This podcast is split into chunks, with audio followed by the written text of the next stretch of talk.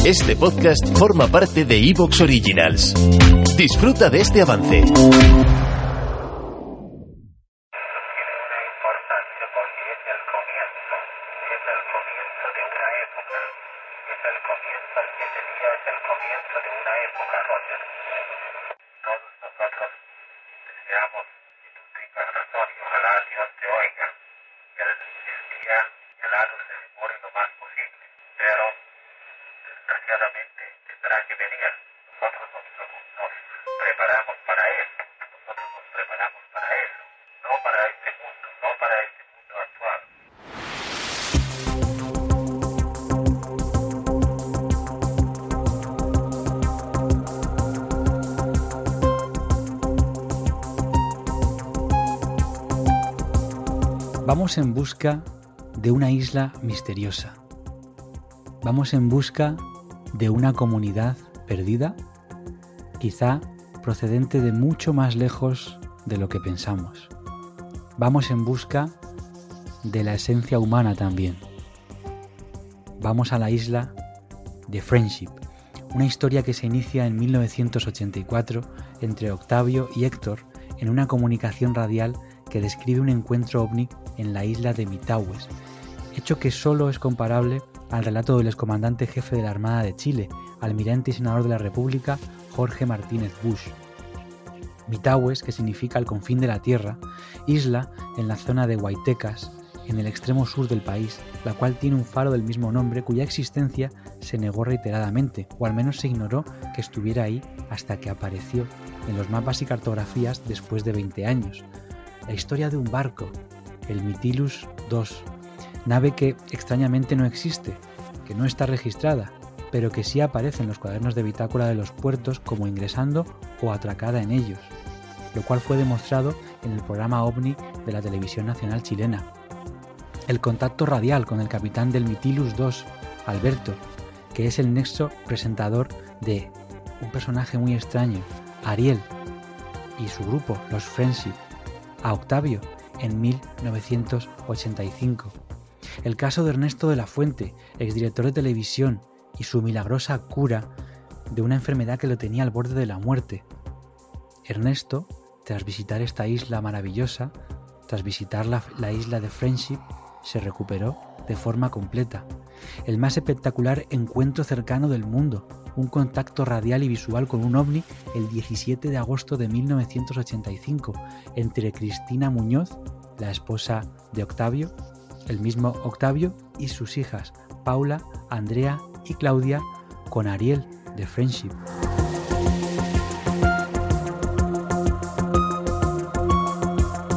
Este último evento contiene las más importantes e innegables pruebas documentales de haber sido expuesto en vivo y en directo por Canal 13 durante los sábados gigantes de Don Francisco y por Televisión Nacional en sus extras noticiosos, además de aparecer en directo en gran cantidad de radioemisoras AM y FM. Ese día, el 17 de agosto de 1985, se advirtió la presencia de varios objetos brillantes volando en los cielos de Chile, especialmente en Santiago, sobre la cordillera de los Andes, a partir de las 2.40 de la tarde. En todo caso, queda muy claro que los objetos no eran un globo en singular, como vanamente intentan explicar algunos, ya que varios no es lo mismo que uno. ¿Qué más se puede decir cuando el director del Servicio de Meteorología de Melbourne, Australia, J.W. Zillman, a través de un telegrama al periodista Antonio Faúndez, declaró que los objetos vistos sobre Santiago literalmente no forman parte de ningún programa de la oficina australiana, refiriéndose a las ondas MIR, Montgolfier Infrared. El famoso globo MIR, lanzado en 1985 en Australia, sería el ovni avistado en Chile en agosto y en Argentina en septiembre.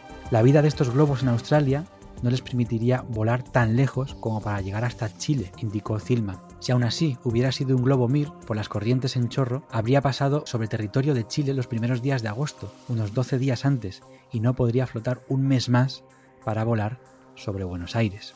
Ese día, el 17 de agosto, en la transmisión, el personaje misterioso de Ariel advertía de los movimientos de aviones y maniobras de vuelo de los objetos no identificados mientras toda la gente en la zona central de Chile los observaba en el cielo y todo el país en directo por la televisión. Exactamente un mes después, el 17 de septiembre del 85, sobre los cielos argentinos fue observado otro fenómeno ovni que sorprendió a este país. Para algunos científicos era el mismo globo. Se armó un gran debate. Luego, algo muy importante ocurrió en 1986, cuando al viajar la familia completa de Octavio al territorio austral para ir a conocer la isla Friendship, fue avisada por radio de que el transbordador espacial Challenger de la NASA explotaría al ser lanzado al espacio. Esta llamada se efectuó unos 45 minutos antes del despegue. Después de ocurrir el desastre, ellos confirman impactados la realidad del aviso. El temor se apoderó de los viajeros. Octavio anula el viaje y vuelven rápidamente a Santiago. Aquellos que repiten lo que otros dicen, los no informados y sin apoyo documental, poseen una inagotable lista de posibilidades especulativas sobre este tema. Por ejemplo, que pudiera ser un equipo selecto de la Iglesia mormona, también poderosos miembros de una secta judía, los antiguos y secretos grupos nazis ocultos desde la Segunda Guerra Mundial, o gente perteneciente a un proyecto especial de inteligencia de la CIA o de la NSA, incluso por supuesto la hipótesis de un grupo de extraterrestres cuya base se encuentra en los canales del extremo austral del país.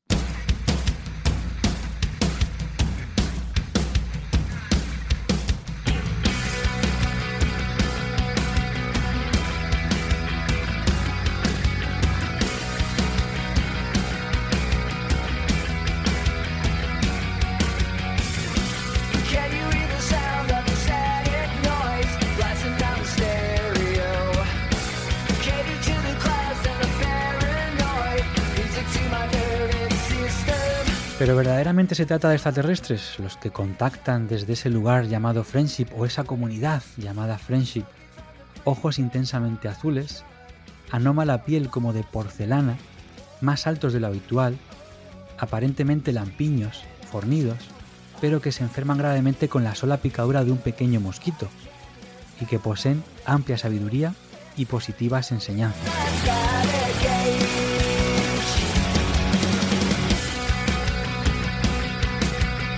Si fuese por eso, habría muchos extraterrestres entre nosotros. Pero ellos son especiales. Aparecen sin ser vistos y no dejan rastro. Uno de ellos fue llevado a su casa en una parcela viéndolo sus acompañantes entrar y cerrar la puerta. Al día siguiente fueron a verle y al salir los dueños de la casa juraron que jamás alguien así había estado en su hogar. ¿Son producto de una selección racial por manipulación genética o son una sociedad secreta religiosa? Hablan con acento extranjero, dicen ser estadounidenses, entregan mensajes bíblicos de moral, de paz y expresan la importancia del cambio positivo de la humanidad. Por otra parte, como muchos otros mm, mensajeros del cosmos, como muchos otros contactados. Hoy, en Ecos de lo Remoto, abrimos un expediente extrañísimo, peliagudo. Hoy abrimos el expediente Friendship.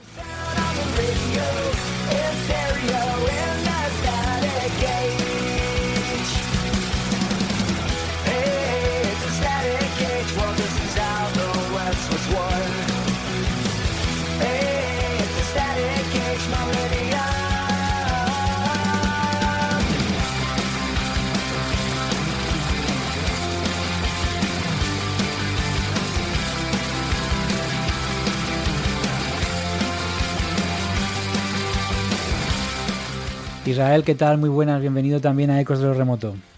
Pues nada, pues eh, bien hallado. La verdad que estoy muy muy contento de, iniciar un programa con un caso, pues un caso tan, tan, tan inmenso, porque nos tenemos que decir desde aquí que es un caso que pues ocupa, y Álvaro lo sabe bien, ocupa pues eh, miles de páginas. Y ocupa miles de páginas con un montón de. con un montón de informaciones y con un montón de teorías y con un montón de testigos incluso.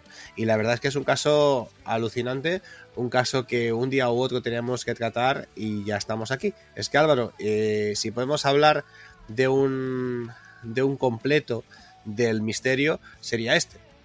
Vamos, solo le falta tener alguna historia de fantasmas para que tuviera de todo, porque efectivamente, vamos a resumir, es un caso, ya lo hemos hecho al principio, pero resumiendo, es un caso de lo que podríamos llamar del, universo de los contactados, pero de una forma muy concreta, a través de mm, radio, de, de, la, de radioaficionados. de esas radios de campaña que pueden contactar con personas relativamente distantes. Hay gente que tiene, tiene una estación de radio en su casa, esto me parece muy bonito. Eh, ¿Cómo era la película Frequency, no? Se llamaba. Pues eh, esto me parece muy bonito y además la radio es muy misteriosa, puesto que mm, incluso hay algunos experimentadores de lo paranormal que dicen que a través de las ondas de radio se pueden escuchar voces que no tendrían que estar en ninguna emisora, que se cuelan por ese espectro, nunca mejor dicho lo de espectro, y que serían voces del más allá. Esto es lo que se llama la transradio. Hay gente, como digo, y seguro que tenemos algún oyente, dejadnos un comentario si es así, que tiene una estación de radio o que sus padres la tenían y que de pequeños experimentaban con esto. Siempre he querido tenerla y casi como con una especie de, de vena cotilla, de ver, de ver, digamos, quién pasa por allí. Pues a veces escuchas taxis, camiones, este tipo de emisoras, o incluso puede ser que escuches a otro radioaficionado.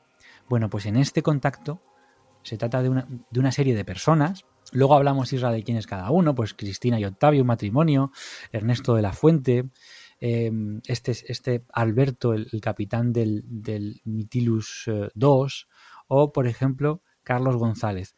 Mm, personas que de forma distinta, de forma diferente, se vieron afectados o se vieron contactados por estos mm, personajes procedentes de supuestamente una isla al sur de Chile llamada Friendship.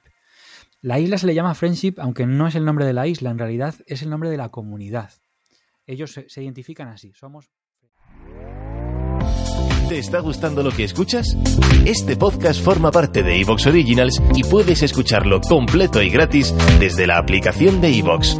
Instálala desde tu store y suscríbete a él para no perderte ningún episodio.